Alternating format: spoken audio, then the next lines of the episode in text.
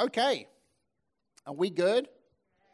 Okay, I, I have a message that the Lord's been just really speaking to my heart the last couple of days, and I really feel it is a timely and pertinent word for all of us, for those of us watching online, because everything in the history of this planet has had one very, very powerful common denominator, and that's words.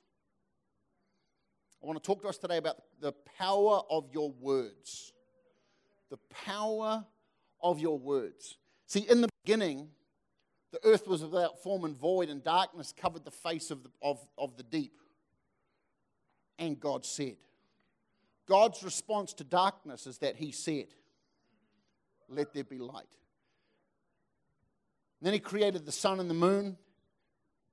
He created the, the land and the sea. He created animals, fish, flying birds, and things that walked on the earth.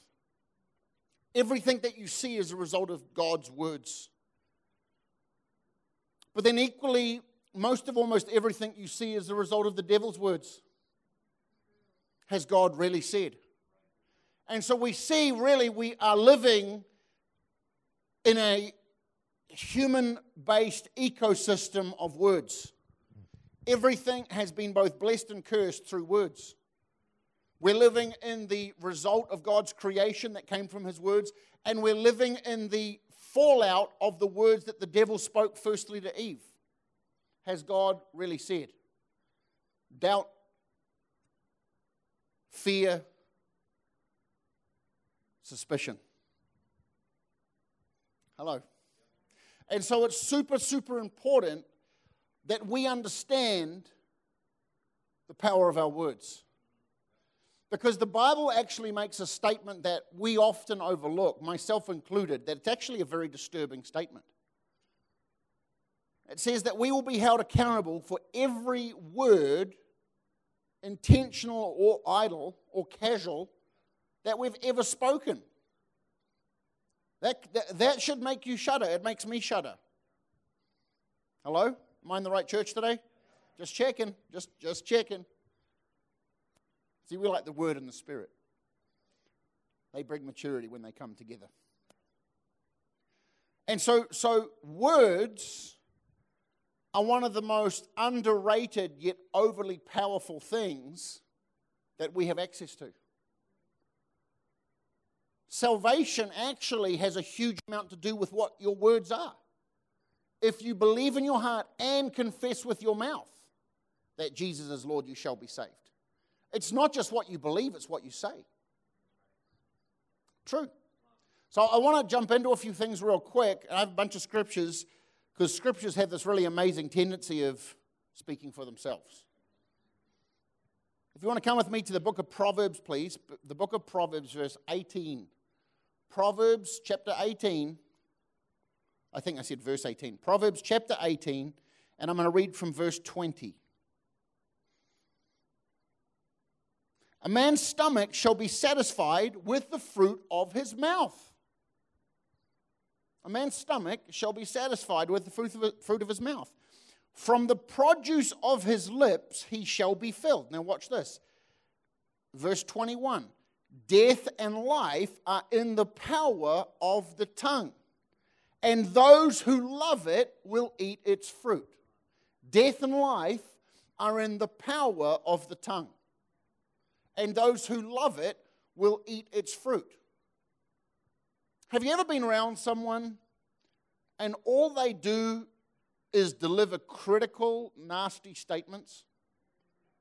Where they're always accusing people, they're always undermining, speaking evil of leadership, maybe, speaking evil of other friends in the circle.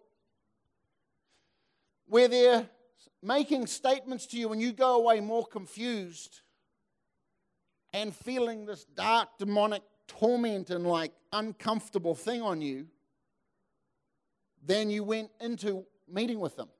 You ever been around one of those people?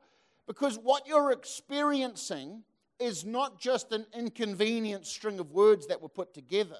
You're actually, you're actually experiencing a demonic stirring because words are more spiritual than they appear. words are a spiritual tool out of the toolbox. And if you love life, you will walk with life giving words. But if you want death, and by the way, you don't actually have to tangibly want death, you just have to be tangibly in a bad mood. You have to have tangible bad attitudes. Because out of the abundance of the heart, the mouth speaks, the Bible says. So, you know, the thing is, is that, you know, people tell me, well, I'm this, this, this, and this, but then I wait a little longer and then the real them starts coming out of their mouth. You know, like that statement, like, you know, a liar has to have a really good memory because they just start telling different stories to everyone they talk to. Or, you know, that, like in a, in, a, in a situation where there's been a crime, they'll ask the person, you know, once and then they'll give them 24 hours and they'll hold them in a, in a, in a cell or in the courtroom and then they'll ask them again. And then the story now has like a 15% different angle on it. And then they ask them again. They do that on purpose because they're looking for facets or defects in the storyline. Does this make sense? And, and so life and death is in the power of the tongue. And we have to make sure that we are both guarding our tongues and the ears of uh, our own ears of those around us. So I want to talk a little bit about this today. Because the reality is, is if you ask any person, they're going to say, Well, I love life. We, we, we want God's version of life over us. True? We don't want evil things. But the reality is, is that not everyone lives out the very best that God has for them. And some people, the Bible says, even become enemies of the cross. Now, that's people that were in the church that Scripture's talking to. Okay? So, so let's go down this, uh, this trail a little bit. I want to get into some stuff here because this is a good message for each one of us, myself included, to examine our lives and our vocabulary and the intents of our hearts and our minds so that we're actually partnering with heaven in our language and what we tolerate in our atmosphere and not just slowly, unawareingly slipping into something else. Because if God created the world with his words, and yet Satan tore down perfect man's relationship with a perfect God with his words, we have to pay attention. Because when Satan came to Eve, he didn't come as an evil individual, he came as a very caring, thoughtful confidant. You know, he didn't come in like a, a snake, by the way, either.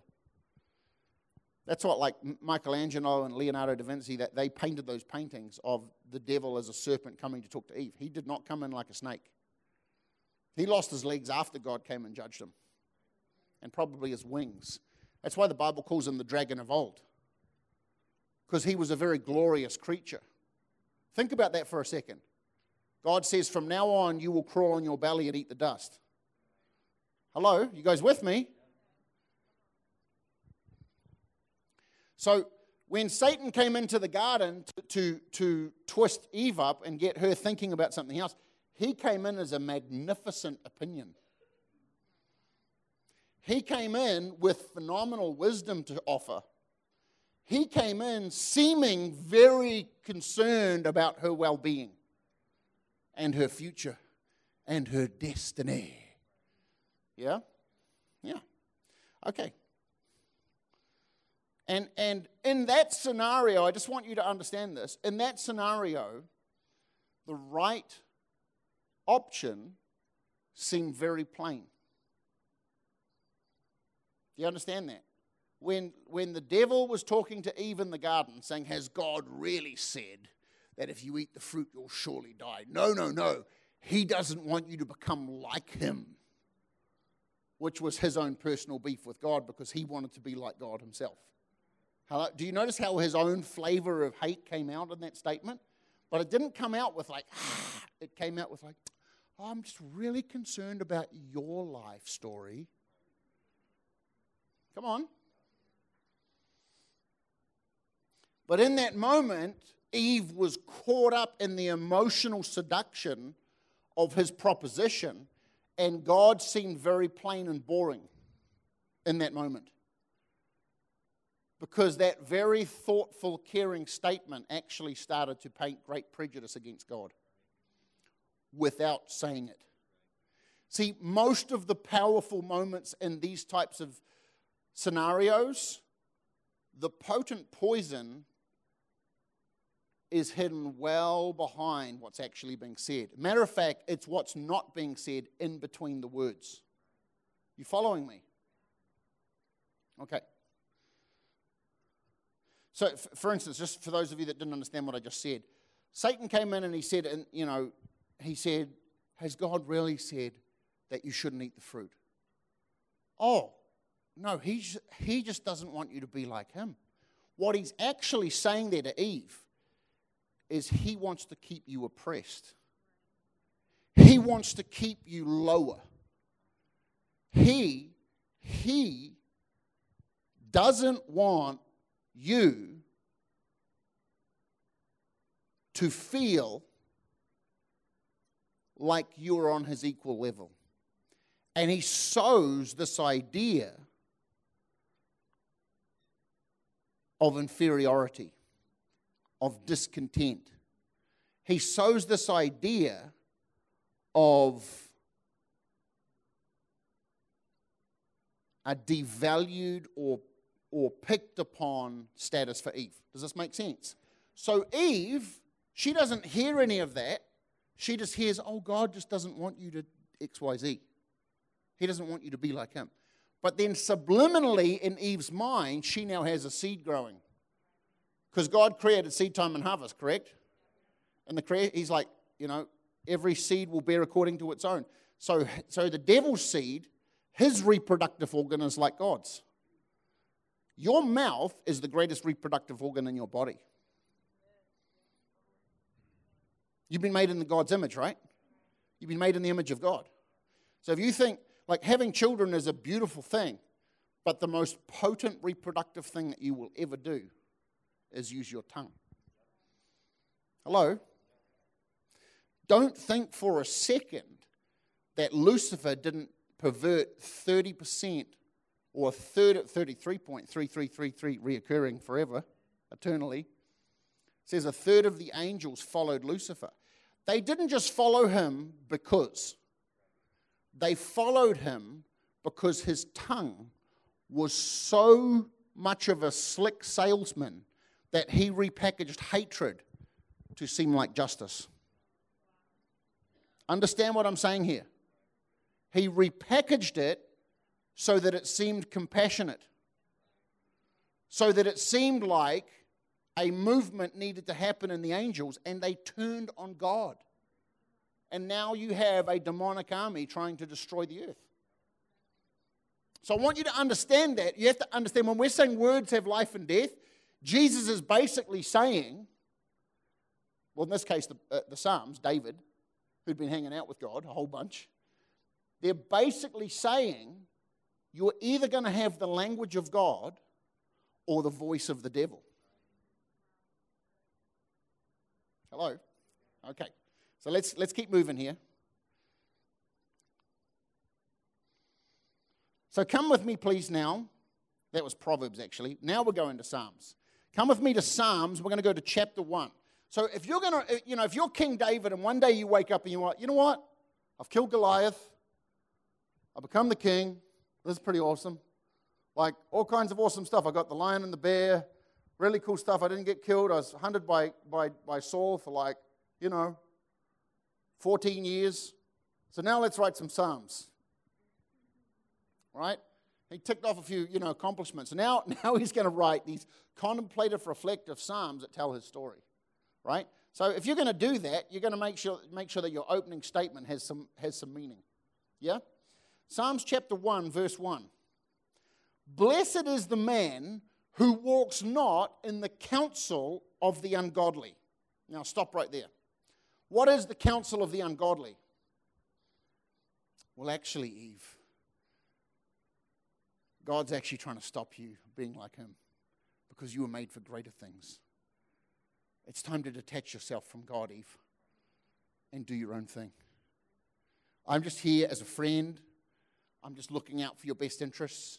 I don't really have anything against God, but actually, you know, we're really talking about you right now. You see how this thing works?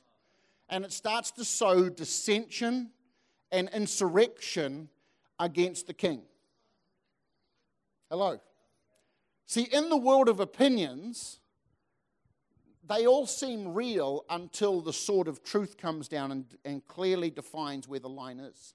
There's not multiple lines, there is one truth. There, there may be opinions, but opinions are weak emotional attempts at defining a reality that, in fact, really doesn't exist. It is a Disneyland fantasy alternate reality to avoid looking at the truth. Hello. There can only be one truth. It's like you walk out at 8 a.m. in the morning, it's like, no, it's still nighttime. Take the little sun sleeper glasses off, it's daytime. Just because you believe and you keep your eyes closed that it's not, the sun hasn't come up, doesn't mean that it hasn't happened. It's happened. You're looking like a fool. Hello. So, opinions are these tragic attempts to avoid reality, and they're coming through filters of deceived people. So, blessed is the man or the woman, right, that walks not in the counsel of the ungodly. So, what is that? And by the way, when it says ungodly, that doesn't just mean people that don't go to church. There's some ungodly folks in the church. Hello. There's some people that are hanging out in church and they've got your best interest in mind. Actually, no, they don't. They just want to vent on you because they're offended. And it seems like it's really well packaged. Hello? It seems like they got just your best outcome in mind, but actually they're trying to hurt you and use you like a pawn. Because they didn't read that scripture. It's like if any of you causes any one of these little ones to stumble, it would be better for a millstone hung around your neck and you cast in the sea. Quote Jesus. Hello? Because people that want to live offended have purchased the franchise of poison. This is why the Bible says this it says, Take heed lest any root of bitterness spring up among you and mess one person up. No. The devil is a cancer. And once he's got into your ear, he wants to use your mouth because out of the abundance of the heart, the mouth speaks. If you got an offense, you can't help but let it out. Well, I'm just going to sit quietly offended for the rest of my life. Don't worry, I won't tell nobody. I won't, I won't say a thing. I got this. No, dude, you're about to tell the whole world. They're the people that'll go to the restaurant, have an amazing meal, and the fork was on the wrong side of the plate, so they give a one star review. They're just hurt. They're just messed up individuals. It's true. I'm not being harsh. It's just, unfortunately, you need to take your little glasses off. It's just that I'm bringing truth. Truth to someone that is an opinion and is deceived seems very insulting. But truth will set you free. It just might be very inconvenient to your emotions. Truth can really hurt your emotions. But truth is what makes strong men and strong women. The absence of truth makes idiots that think they know that what's really real and they think that they can act like they're in charge.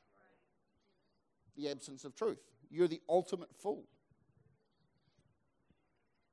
Okay, so let's just carry on. That was the first line in that scripture. So, blessed is the man who walks not in the counsel of the ungodly, someone that doesn't actually want to be counseled. You know, people will leave churches and then they don't go back to church, and what they do is they go and start seeing a counselor because a counselor, they can fire the counselor. And while I'm paying you, you better behave yourself. See, but when you go to a psychiatrist or a psychologist, that's a counselor. But bitter people that start trying to counsel you on how you should live and how their opinion and their experience should affect the way that you see other people, how you should make decisions, who you should and shouldn't date. I, I ain't going to let no person that's been bankrupt 12 times come and give me advice on how I should run my finances. I ain't going to let no person that's been divorced 12 times come and tell me how I should be with my wife, or if I'm single, how I should look to go about dating. Because clearly their life's been a success. I ain't going to walk in their counsel. Do you understand what I'm saying here? So, in the same way, when people try and come and tell, you know, like when people come and say, well, this person told me that, and I'm like, well, do you believe it? Well, I don't know. Okay, well, just stop. Let me help you for a second because I don't want to tell you what to do. But I do want you to look at them. Just look at it. look at it. Right? Look at their life and see how well their opinions worked out for them. Because if their opinion ain't worked out for them and their life's in tatters, just get out the little whiteout and just erase that whole comment they made to you. It was better that you never heard it in the first place. I don't want to take counsel from someone that's walking in defeat. I don't want to take counsel about opinions from someone who, who walks in rebellion or independence or hidden secret relationships, hidden secret sins, addictions. I don't want to walk in someone who's a hypocrite that wears one hat with one set of friends and a different hat with another. I don't want to take an opinion from that person that person is broken. Now, I like to cook a lot. And I ain't going to go eat out of no bowl that hasn't been washed. You wouldn't do that, but you do that with some of your friends. Some bowl ain't been washed, and you're like, mmm, dessert. Like, dude, that's disgusting. That had ground beef in it, and then before that it was a salad. It ain't been washed. That's gross, dude.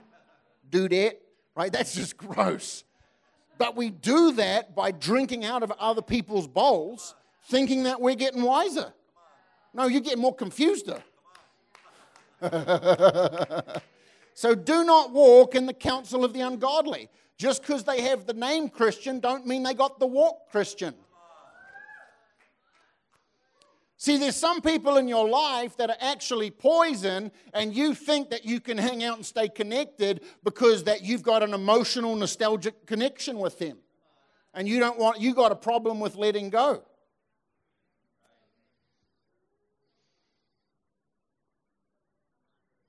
It's true. Some people know like, they'll, they'll divorce the wrong people and then they'll stay married to the right person. I'm talking relational, I'm talking marriage. Okay, let's start that again, shall we? Blessed is the man who walks not in the counsel of the ungodly, nor stands in the path or the way of sinners. Well, I just need to stay relational, so I'm going to keep hanging out with the group, and you know, once in a while I just do what they do. Dude, that ain't relational. Jesus hung out with prostitutes, but he didn't prostitute himself. What? You just said Jesus didn't prostitute. That's right, I didn't. Jesus didn't prostitute himself, and he didn't, and he didn't work with prostitutes either. Hello. But he loved them without becoming them. He didn't use his proximity to degrade his stance on purity, nor walks in the path of sinners. Come on. I'm talking about the power of your words today. See, who you associate with the most is actually who you're going to look like in a minute. Well, I just need to stay connected. I don't know how to let go. Okay, I already see where you're going. If you don't want to let it go, I, I, dude, I don't even need to be a prophet. I don't need like a little scratchy to figure it out. Like, we're going to figure this out right now. You're blown.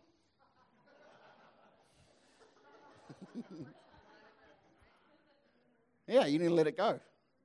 And you don't need to be a little flippant frozen blowout either with Ursula. What, what's, what's that? Ulcer?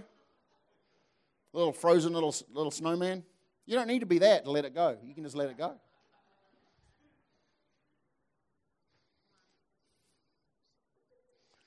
Watch this. Nor seat. Hey, listen, we can have. Oh, God.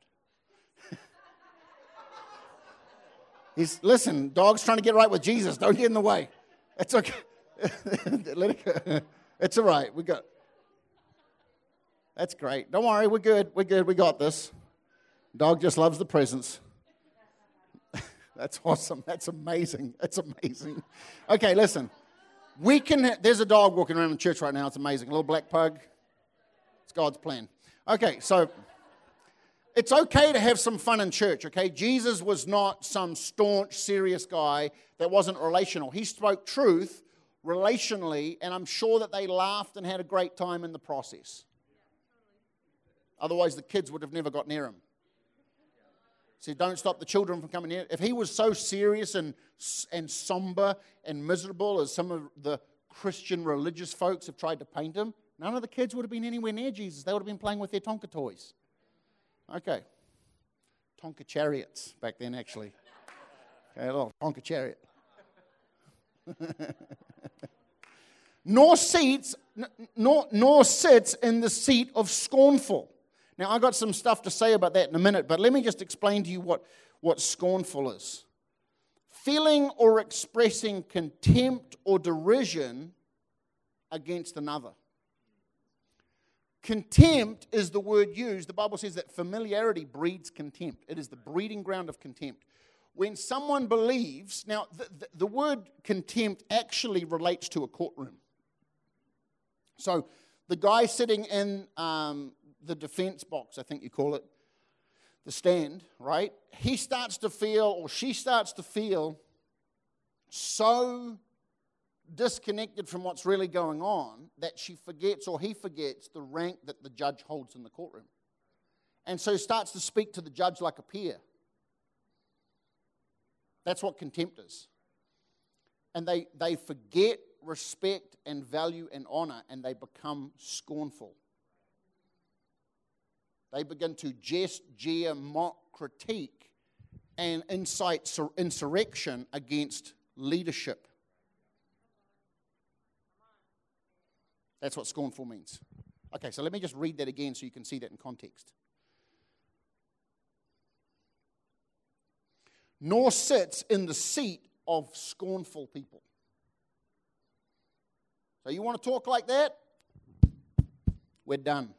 Don't look me up again. Hello. See, we need to actually live biblically, not emotionally. Well, I don't, I don't know if I want to be that person.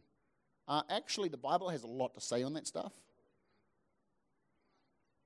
The Bible actually talks about in, in the epistles to the early church that if people behaved in certain ways, if one of you, if one of you claiming to be a brother, member of the family, continues in sexual perversion, it tells everyone else not even to eat with that person. That's not the Amish, that's the kingdom. Like, oh no, we've kind of grown out of that. Uh, no, God wrote that thing. He's still pretty happy with it. it's just you got uncomfortable with God because you've been listening to whispers. Okay. okay, so let's carry on. But his delight is in the law of the Lord. What's that? The scriptures. See, when you have delight in God's word, you'll stop compromising. When someone tries to talk slander, mockery, dissension, inciting things against other people to me, I'm just like, no. Unless it's a legitimate thing where someone's actually out of order and they're very unhealthy in a biblical sense. Does that make sense? And we're looking out for other people that they're going If it's another Lucifer trying to infect a whole bunch of other people on purpose, I'm coming after you. Because I'm the real shepherd. I'm not on salary. I'm here because I love Jesus. And I, I got a sling and a, and a sniper rifle. We're going to do this. okay? In the spirit, okay? In the spirit. Not like he's going to kill people. No, I'm not. But I am going to deal with it if people try and mess with people that God's given me to care for. Because this is not some kind of career where I'm worried about how will people look at me if things go south. I don't care, dude. I'm going to look after people. That's my job. You want to make me look bad? I already signed up. I figured that out a long time ago. That's not a threat. Okay.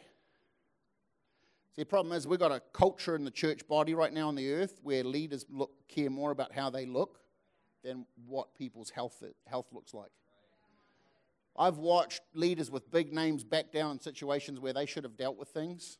And they're just like Eli. They're happy for their sons to sleep with prostitutes on the temple steps and steal from the money box because if they confront it, they'd look like aggressors. So they're just happy to let it go in God's house. That stuff can't be. We need fathers that'll stand up in the spirit and actually, no matter who tries to defame them and all the backlash that happens, they will actually stand up and like protect people. Okay. It's Jesus. I think Jesus did that. Okay. But his delight is in the law of the Lord. If you actually read the book, you're going to think straight.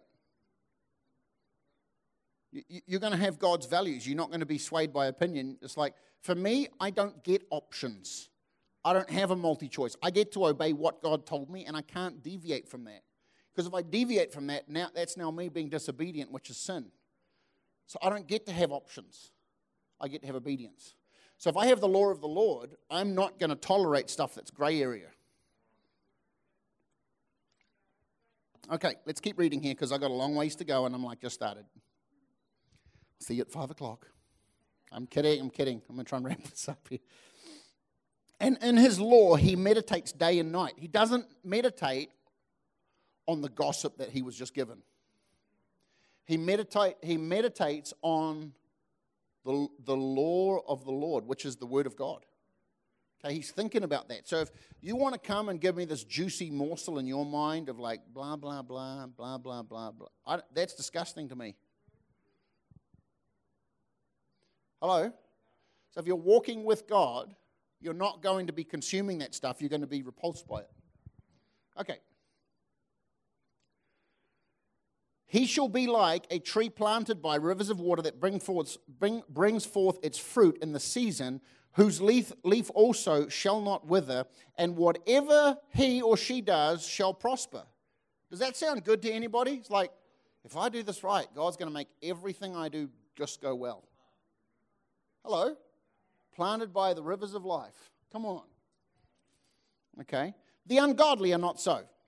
Who is the ungodly in this section of passage? Those three things at the beginning.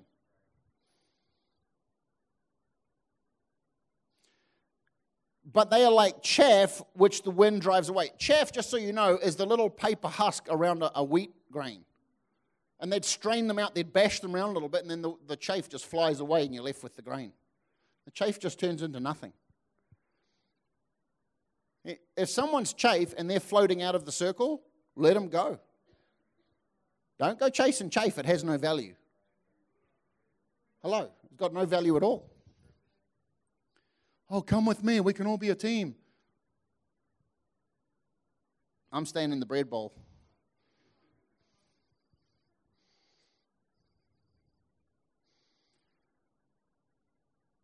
Therefore, the ungodly shall not stand in the judgment. That's scary. I want to stand in the judgment day. Because you see, if I walk right with God, I actually don't step into a courtroom, I step into a family dining room. And we sit and talk about things. He's like, You got that? Didn't quite get that right, but I know you tried. And you messed up there, but Jesus' blood was there. And you did so well in all these things. I'm so proud of you. Come on, come on. Let me show you the house I've been building for you these last couple of thousand years. And I'll be like, That's right. Let's do this. right? I want to be rolling up there. Here's like 50, 60 years. Some people get 70, 80. After 80, it gets pretty bumpy. Like you just lose that quality of life. Right? There, you're young and you have everything forever. So I don't want to walk in the counsel of the ungodly. I don't want to sit in the seat of the, of the scornful. You guys with me?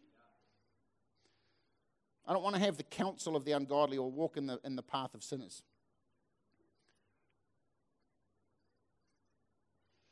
Now, now listen to this. God, who's made us in his own image, created all the worlds. Everything he made in those seven days of creation, he made with this except us. Adam, he made with his own hands, and then he breathed his spirit into, into Adam. And Adam became not just a living being, it says he became a living spirit. But with that same mouth that God did all that creation, he's also judged the devil to an eternal fire. You guys with me? There's an eternal fire called hell, and anyone that partners with the devil, aka the wicked. So you have to understand God is both a phenomenal artist creator, but at the same time, he is a very just judge. Both of those things come out of the same mouth, but not wickedness. You understand? Okay, so I want to talk real quickly about just a few things that are life giving statements or life giving attributes that come out of our mouths. You ready? If you're taking notes, I'm going to run through them quickly. Life creating words. Life creating words. The second one, prophecy and agreement. Now, life creating and prophecy are two very similar things. See, when you, when you speak, you might be in a dark situation, but when you speak prophecy, you're actually speaking towards the future. You are creating the future that God has spoken over you by using your mouth, like your father did, to speak life. Are you with me? Or you might be speaking over someone else and encouraging or, or prophesying over them their future. You might be saying, America, you're not going to fall apart into a civil war. You're going to get saved, repent, and redeemed, and God has a plan for this nation. See, right now, one of the problems with America is that we're celebrating all the evil and wickedness, and there's a lot of evil and wickedness. There's a lot of brokenness in the culture. It needs to be addressed. But if it's addressed through death talk, death will come.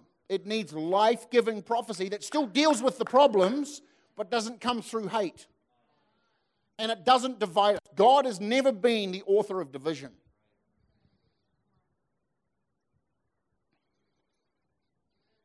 Okay.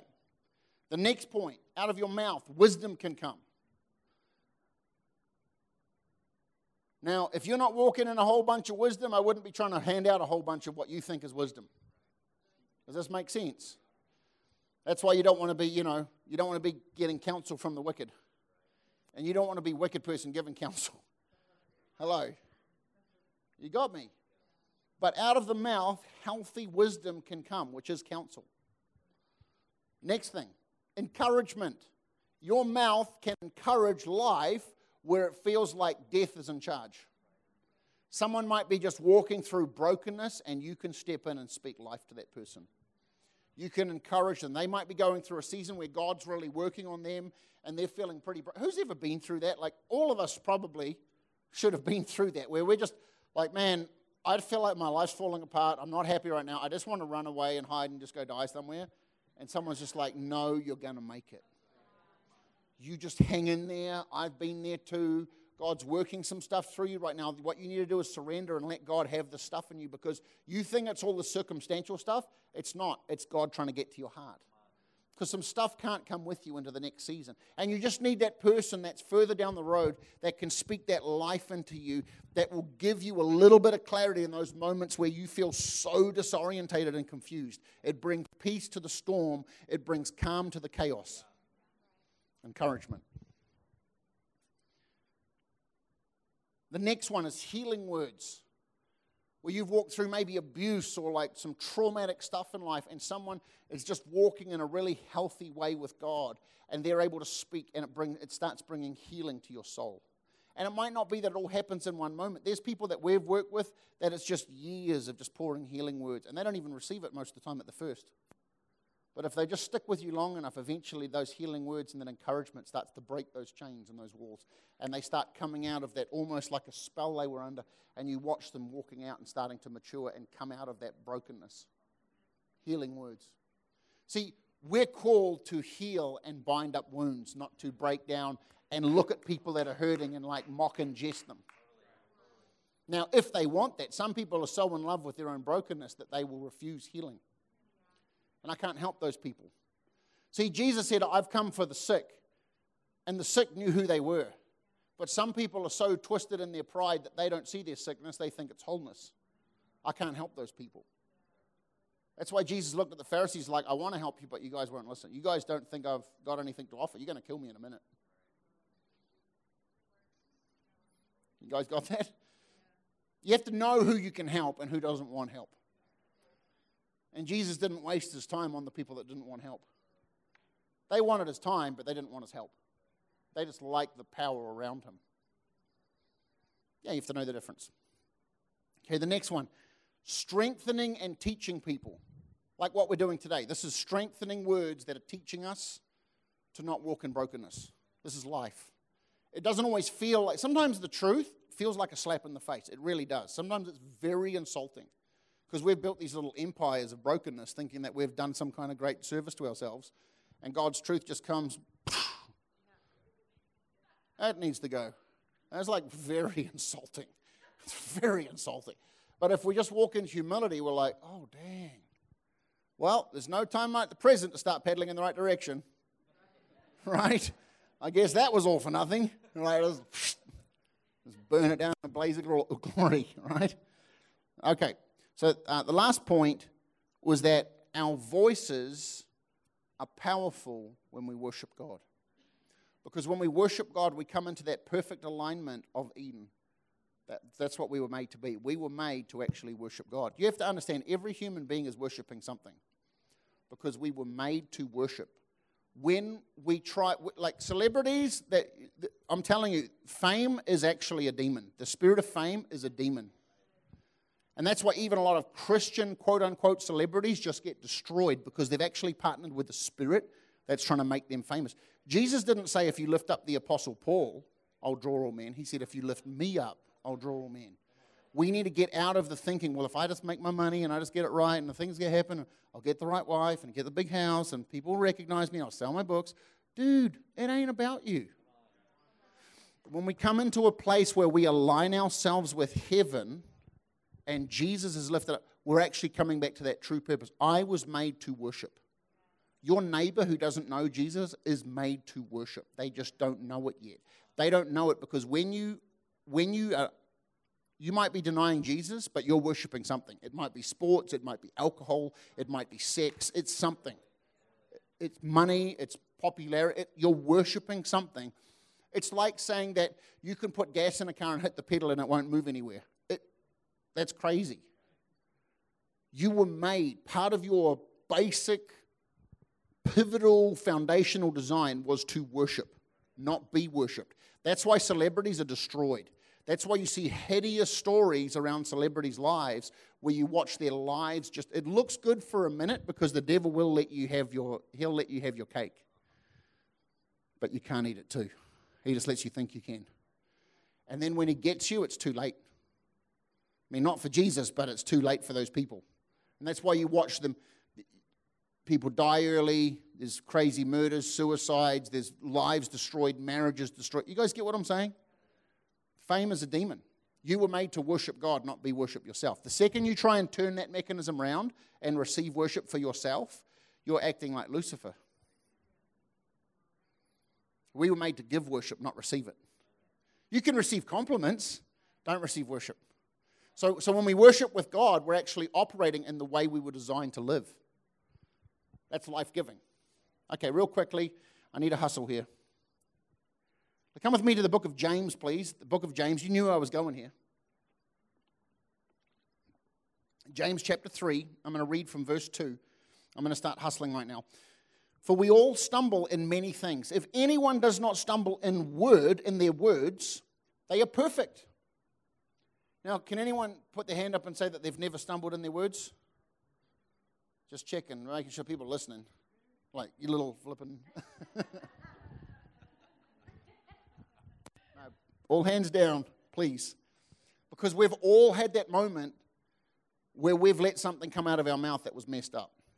Now, my dad did something that was really good when I was a kid because I had a little smart mouth on me.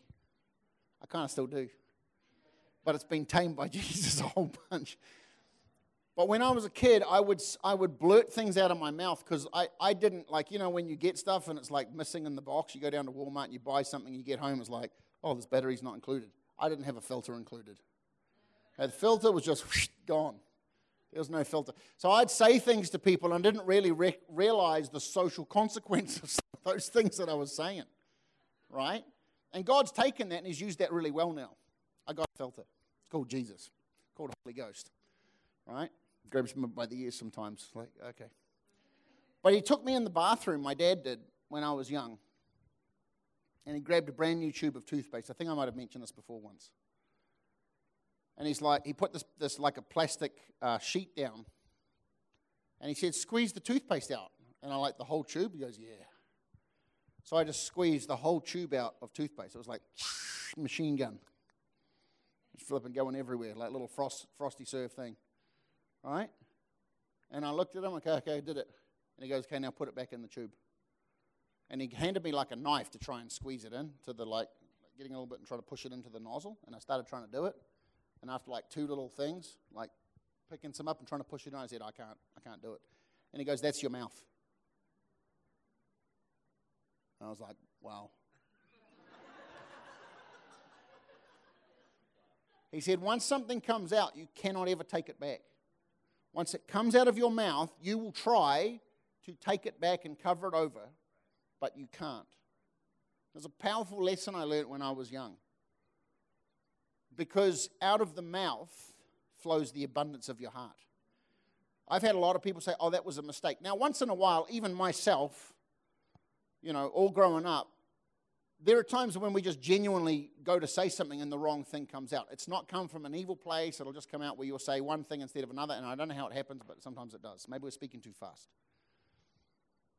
But for the most part, with people, out of the abundance of their heart, you might have to sit for a minute, but eventually it's going to come out their mouth. At some point, it's coming out. Okay, so let's, let's read this real quick. He is a perfect man, able to also bridle the whole body. Indeed, we put bits in horses' mouths that they may obey us, and we turn their, their whole body. Uh, look also at ships. They are so large and driven by fierce winds, that, and they are turned by a very small rudder, wherever the pilot desires. You guys ever thought about that? You get those massive container ships. You, you know that those big container ships can take several days to come to a dead stop. So those big container ships have so much physical mass in them that once they're at full speed, if they turn um, their like just cut all the engines off, they say it can take up to a week for that ship to come to a dead stop. Is that a trip? And yet there's this tiny rudder that makes it turn.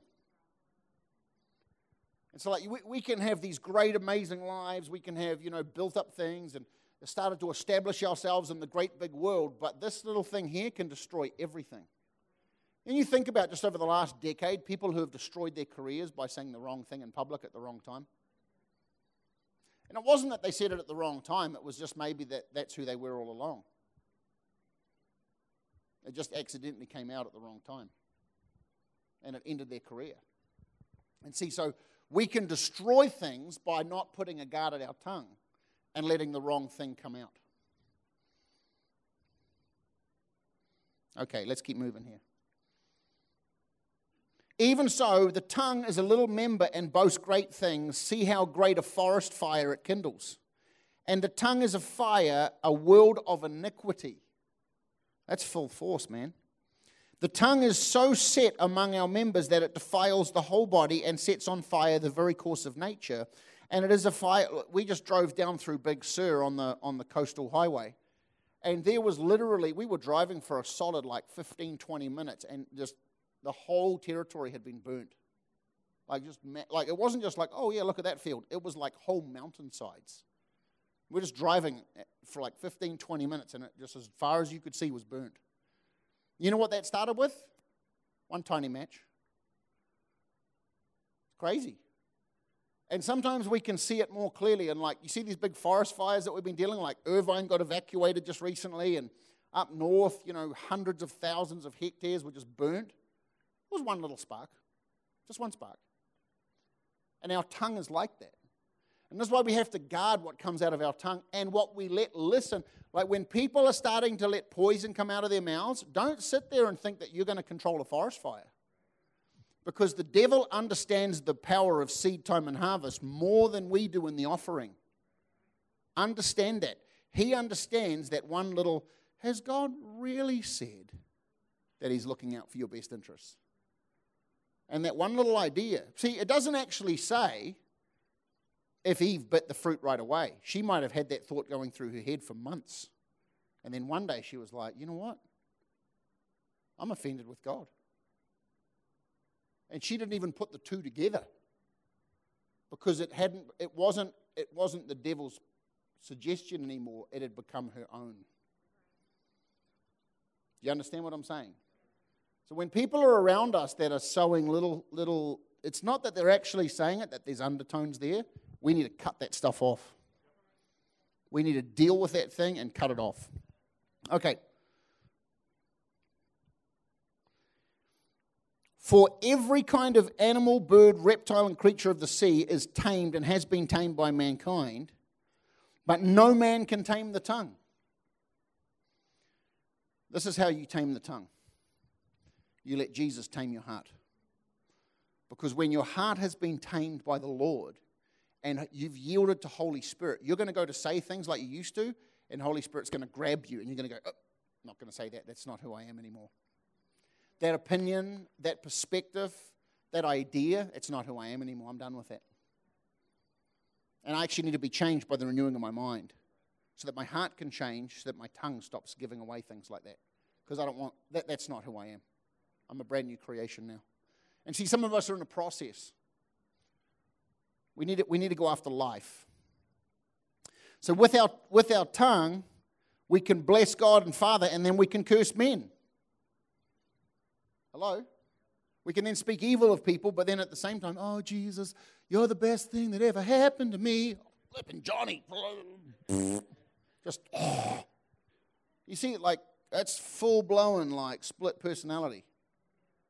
So, can you imagine God in heaven? Like, one minute little Johnny's just like sitting there and he's in church crying and weeping and getting touched and falling out under the power. The next day, did you know? Actually, and just starts pouring out poison. I'm really offended with the leadership, actually. Right? And you can just imagine God sitting on his throne. He's like, mm hmm. So all that stuff yesterday was fake? You were faking it the whole time?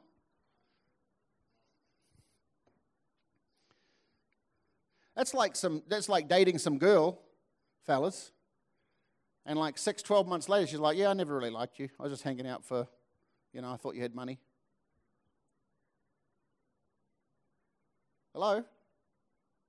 Some of you acting shocked. I'm just trying to get you to see it how God sees it from his perspective. You say one thing, but then you do the other. We've got to get this stuff tamed. So, with it, we bless God and then we curse men who've been made in the, in the image of God. Out of the same mouth, watch this, out of the same mouth proceed both blessing and cursing.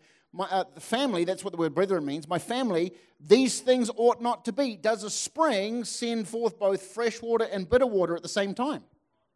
Like, you ever been down, like, gone down to, like, we, we saw a little spring the other day when we were up in, up in central California.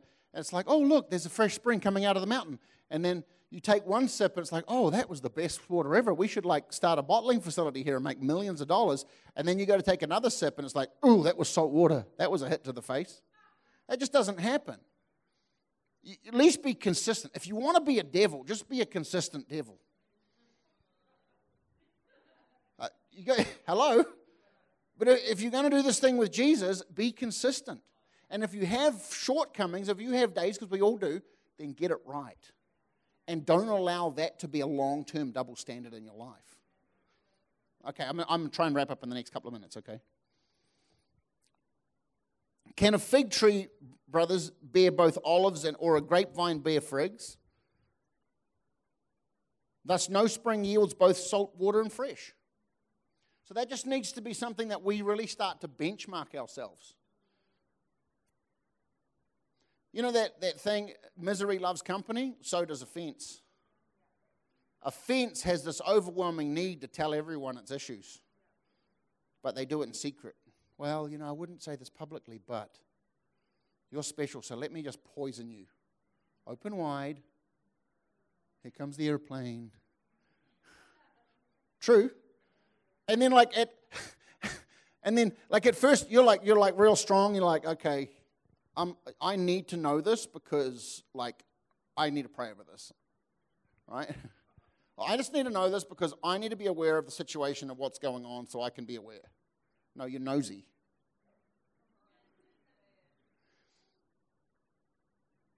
That's like smoking crack cocaine and thinking that you'll never become an addict. Dude, that's highly addictive. Once you think that you're strong enough to be able to absorb everyone's offenses and you're the sin eater now, at some point you are going to be consumed because the agenda of that seed in them is to replicate and multiply in you. So when someone starts going blah, blah, blah, blah, blah, blah, blah, I'm like, hey, dude, hey, I got new shoes. I want you to get that on me. you got me? It's true. If you want to live poisoned, I can't fellowship with that. If you want to get right with Jesus, I can work with you but that ain't welcome. I got a strong no. Yeah, and see, the thing for me that I've learned is that, you know, if people speak bad about you or bad to you, I don't need to fix that. Jesus got me. 100%. He really does. And so sometimes we get, because we're a drama society, we're a drama culture. We love jumping into the drama and getting involved because we'd rather do that than actually just really address our own lives. So we feast on everyone else's twisted bitterness. You are what you eat, though.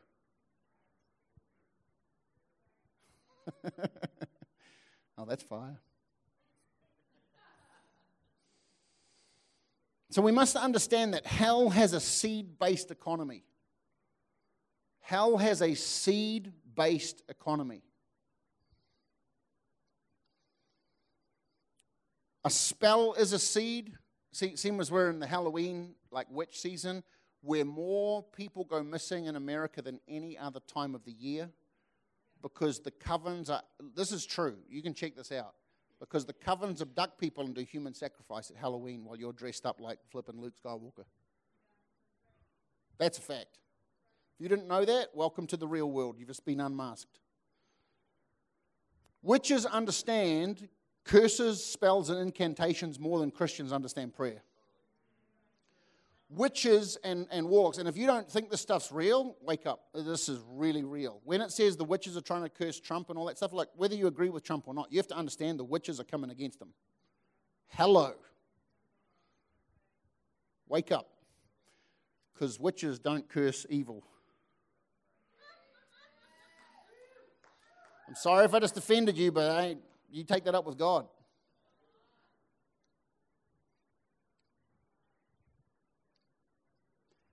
They understand witchcraft word cursing more powerfully than Christians do gossip. Same, same, but different. Same, same, but different. Charismatic, oh, let me say this. Who has the greater witchcraft? A person that worships the devil or a person that has actually been empowered by the Holy Spirit and speaking death? Who has the greater sin?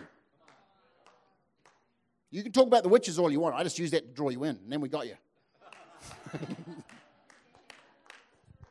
it's, tr- it's true, though. But they just understand the dynamic of it more than you do. They, they really do. Okay, real quick, trying to wrap up here. A question or a doubt or a criticism is also a seed well, I really don't want to tell you right now, but like there's just really bad things happen that I've prayed about it, and like it's just really bad. And I, I what do you mean? Yeah, I don't want to get into the details right now, but just you know, it's just really bad, and you know, and they, this is this question gets sown into your mind. Hello. And they bait you with intrigue so you'll come and fish it out. Trying to look innocent trying to look naive and clean. But actually, the reality is, is that those types of people are walking in high level witchcraft. Do you guys understand what I'm saying here? Like, I know this is very intense, but you, don't have a problem with a 20 foot blow up witch in someone's backyard next door. I know.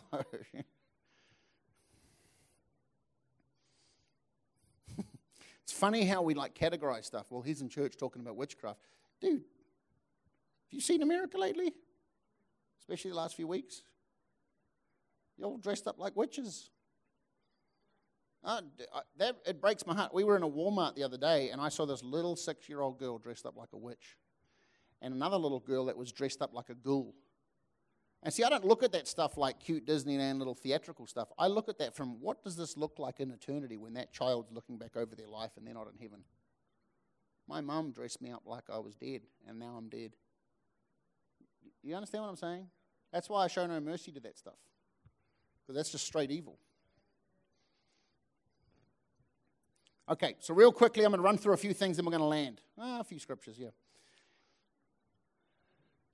We're going to finish soon. Luckily, we've got daylight saving, though, so we're doing all right. You guys got an extra hour. I'm kidding. I'm kidding. Okay, so the first one gossip.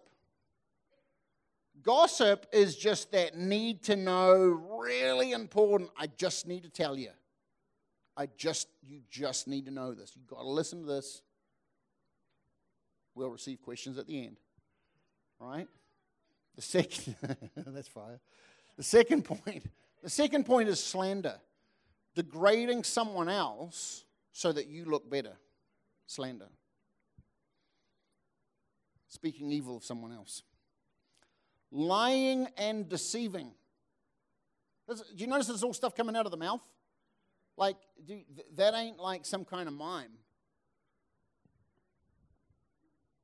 You have to use your mouth for that to lie. Or you, you tell the story, well, it was kind of a white lie because I didn't really talk about that. They asked me and I was talking over here. I mean, dude, have you seen American politics lately? You ask someone a direct question and then they start talking about the weather. That's a lie. That's the same, that's the same thing as a lie. We don't worship politicians, we worship God. You can, you can only put one answer, and there's not both and. Okay. The next one is speaking death. Well, I hope that business goes out of business. Now, if they got a witch shop, okay, that's cool. I'm allowed, I'm allowed to curse that stuff.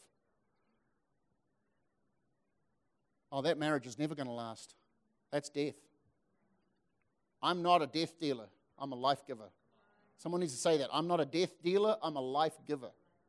So when we speak, we're not speaking death, even over the people that have done us wrong. We can still talk realities and truths, but we're not going to prophesy death. Because the same words that can raise the dead are also the same words that can do the opposite. Okay, keep, keep moving here. Here's the next one agreeing with darkness. See, for me to ignore what darkness is doing and stay quiet about it so that I look good is evil. What is that statement? When good, when good men see evil and do nothing, that is like the greatest tragedy. I know I didn't quote that perfectly right now, but you get my point. But the greatest evil is when good people see evil and look the other way.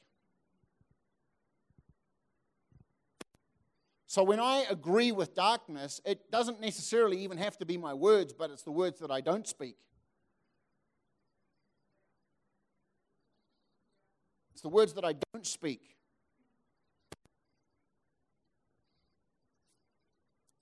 Here's the next one conceding defeat. You guys ever been in those seasons, and I know every one of us has, where it feels like hell has been pummeling us so bad that it would just be easier to give up and concede and lay down and die?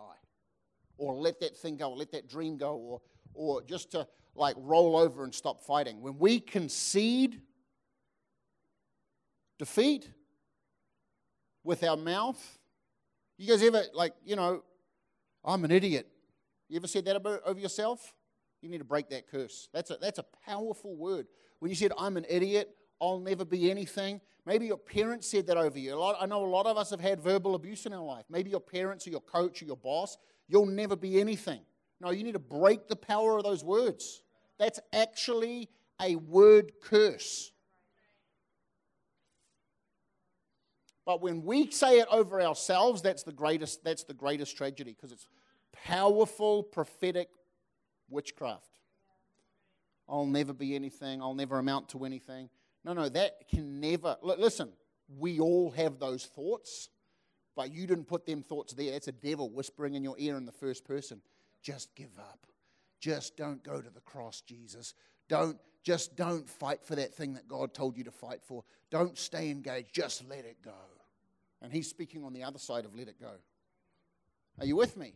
See, I can never, I, I, I will hold my ground to the death on something that God has given me to fight for.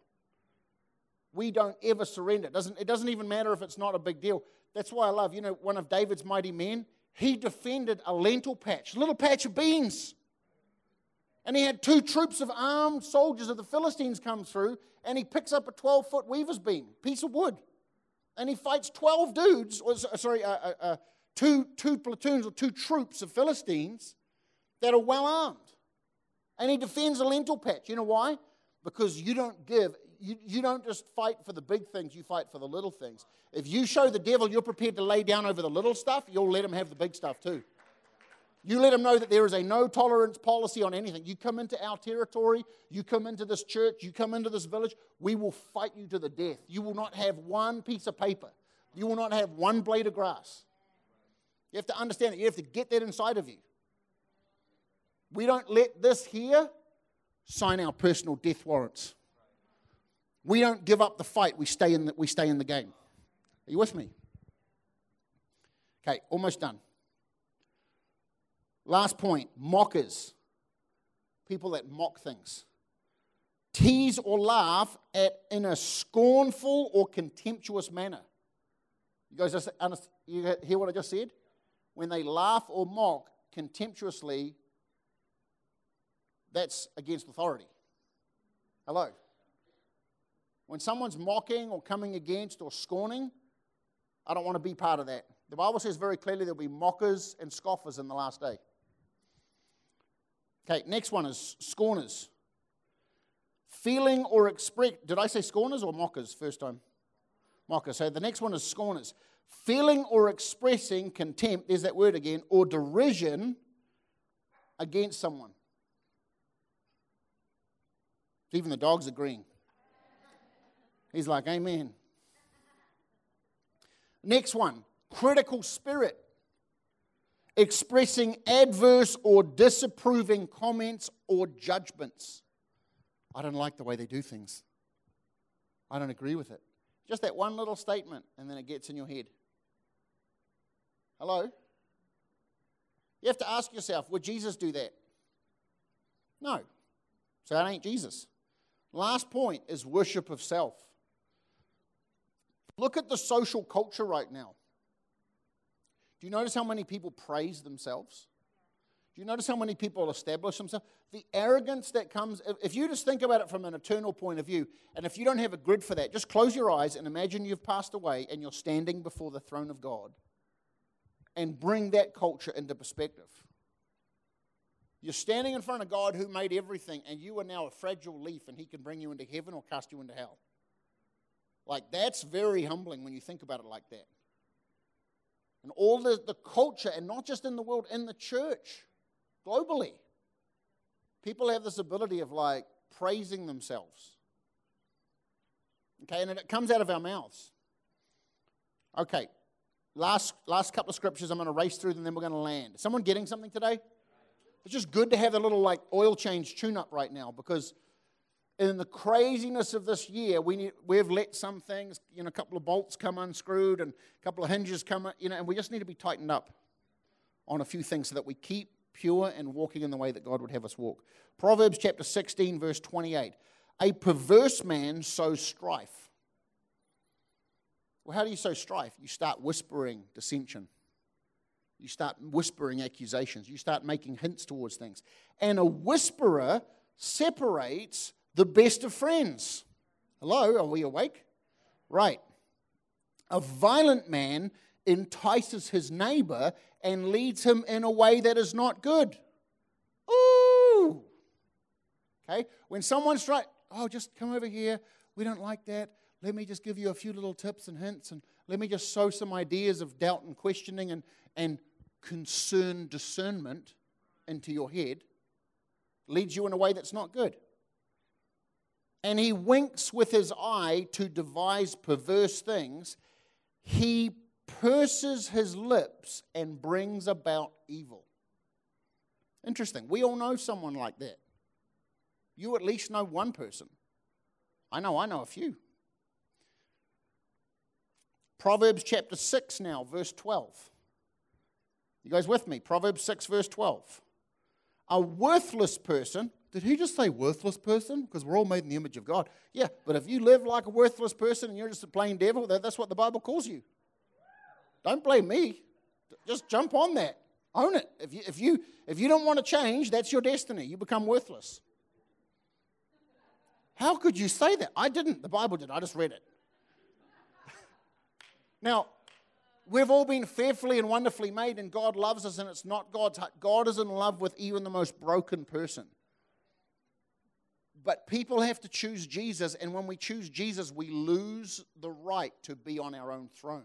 And when we come off that throne, God starts to dismantle things, and we don't get to stay mentally in charge. I'm going to be all my strongholds. I'm going to hold all my old value systems. He's like, no, that's not kingdom. You're in a new. No, Jesus, you don't know what you're talking about. Oh, dude, chill.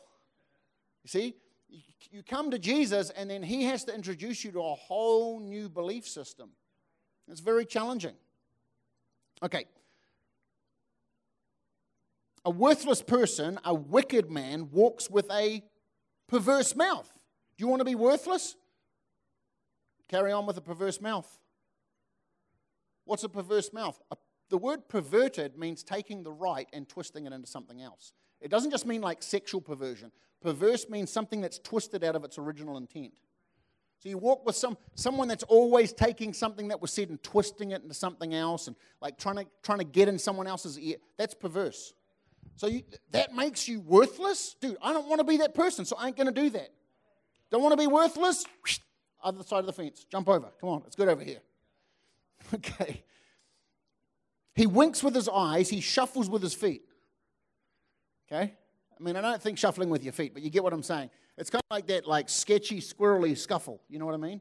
Just squirrely in all they do. He points with his fingers, his perversity is in his heart. He devises evil continually. Watch this again. He sows discord.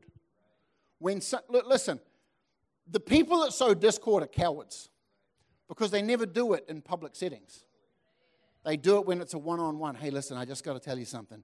I brought you here today not to give you a car, because that's not my style. I'm stingy. I brought you here today to give you something better, to give you a juicy morsel that's going to destroy your soul as you sit and think about it for the next six months. That's what these people do. Hello. You'll watch them because you'll watch the trails of relationship that get close to them speed wobble and leave the kingdom or leave the church. You'll just watch them. There's a trail of people of the, around them. Like anyone they get close to just gets unstable. Because behind the scenes at the coffee meetup, at the hangout, at the burger joint, getting a taco, taco, taco, they're giving some condiments on the side. Would you like a side of bitterness with that order?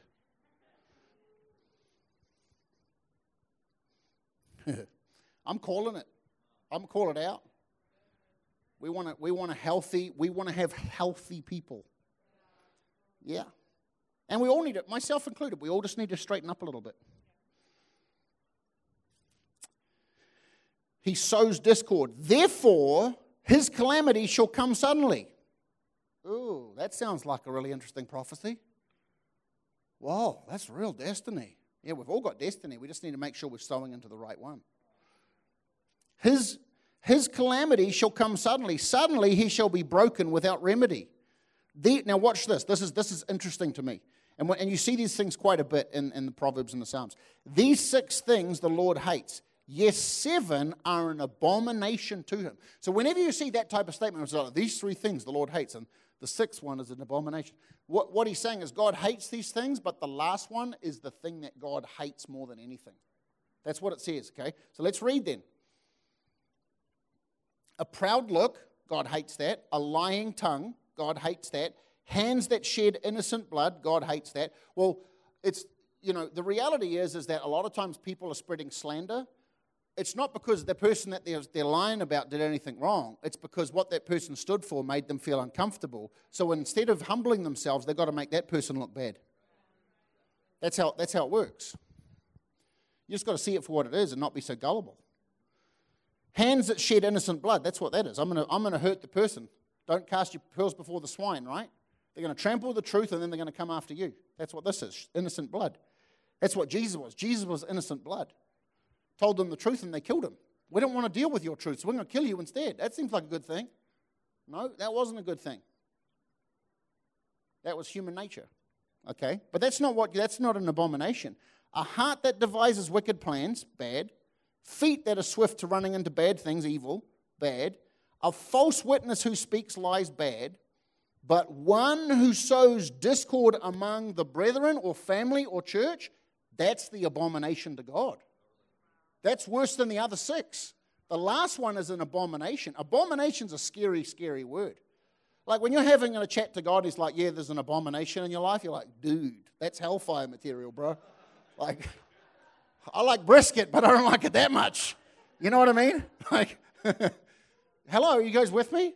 So, like, anyone that's into sowing divisive, divisionary slander, run. Just run. You ain't allowed in my wheelhouse. I don't want to listen to your words. I'm done.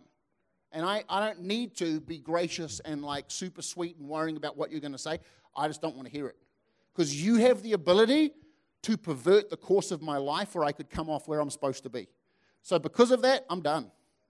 The Bible's actually okay with you excommunicating certain people. I'm not into, I'm, like, I've never preached about that, but actually there's a place for it in the book.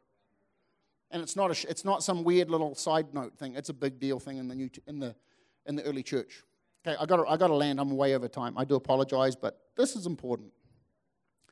Last scripture, Proverbs chapter 10. Do you notice Proverbs? This is all just healthy wisdom coming through right now. Last last chapter. Proverbs 10, verse 17. He who keeps instruction is in the way of life. If you listen to this today and you adopt it, you're going to be walking in the way of life. Because this is instruction being, being taught today. But he who refuses correction goes astray. The amount of people that I've had to sit down and have uncomfortable conversation with about their life, and then two months later they sit down and like, God's moving me on. I'm like, that's you refusing correction. That's not God moving you. Where are you going? I don't know yet. Mm-hmm. That sounds like Jesus to me. God's leading you nowhere. Wow. That's deep, dude. like I said, God never, in the beginning of the service, God never comes and does anything without an intention. Hey, so it's time to leave. Cool, where are we going? Nowhere. Maybe that's not Jesus, maybe that's the other guy. Let me lead you into nothing. Okay. But he who refuses correction goes astray. Watch this. Whoever hides hatred has lying lips. Oh, I'm not offended at all. Everything's great. No, everything's great. I don't need to be public about that. I don't need to actually go and talk to the person, Matthew 18. I don't need to go talk to the person directly. I'm going to tell the other 20 people in the room about how I feel. And whoever spreads slander is a fool. In the multitude of words, sin is not lacking, but he who restrains his lips is wise. You got an offense? Go talk to Jesus about it and see if he comes into agreement with your offense. Ooh, that'll preach. It just did. Okay. The tongue of the righteous is choice silver. You want to you want to you want to be a blessing to those around you? Be righteous in your words. And what I mean by that is let, let God's purity and love flow through you. If you have, because we all get offended and hurt sometimes, but that ain't for your neighbor, your peer, to walk you through so you can poison them. It's for you to go into your closet with Jesus and say, Jesus, I ain't coming out until you set me free. Because I need to forgive somebody, even if it was my own self. I need to forgive me for being offended because I was wrong anyways. I just took that the wrong way and I'm all messed up.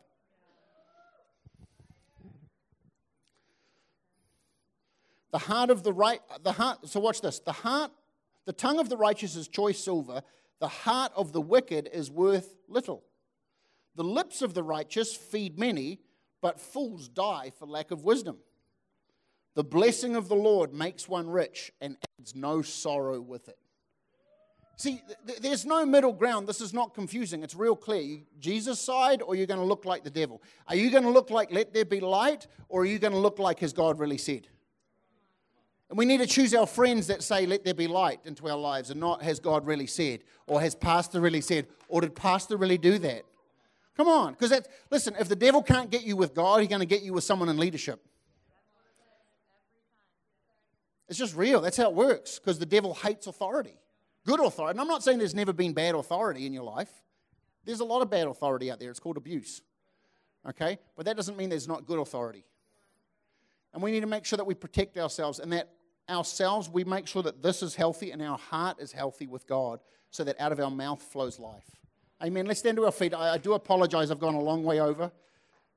Father, we just thank you for today. I thank you for giving me grace and everyone else patience. In Jesus' name, we love you, Father, and we thank you that you're going to help us walk in the way of the righteous and not in the path of sinners and scoffers, God, and liars and deceivers and slanderers, God, those that would try and pervert us with bitterness, God, that we ourselves would not walk in that, but we would come to you and get breakthrough and get freedom, God, that we would learn how to deal with personal offense and bitterness and not spread it like a cancer. In Jesus' name, I pray that in this house we would have a high standard on protecting our hearts and protecting our minds and guarding our tongue. You even said, Uh, David even said that he asked you to set a guard over his tongue that he wouldn't sin against you, God. And I pray that you would just put a guard over our tongues, that we would be careful in our words. So, I, Father, I bless this church. I bless everyone watching online. I speak life in the name of Jesus. And I ask, God, that we would walk in your ways and not our opinions. Father, I pray this would be a phenomenal week of blessing, of breakthrough, of provision, where you break the enemy's chains, plans, and intentions, God and that you cause others to come to a knowledge of you this week because we're walking in righteousness and love. In Jesus' name, amen. Amen.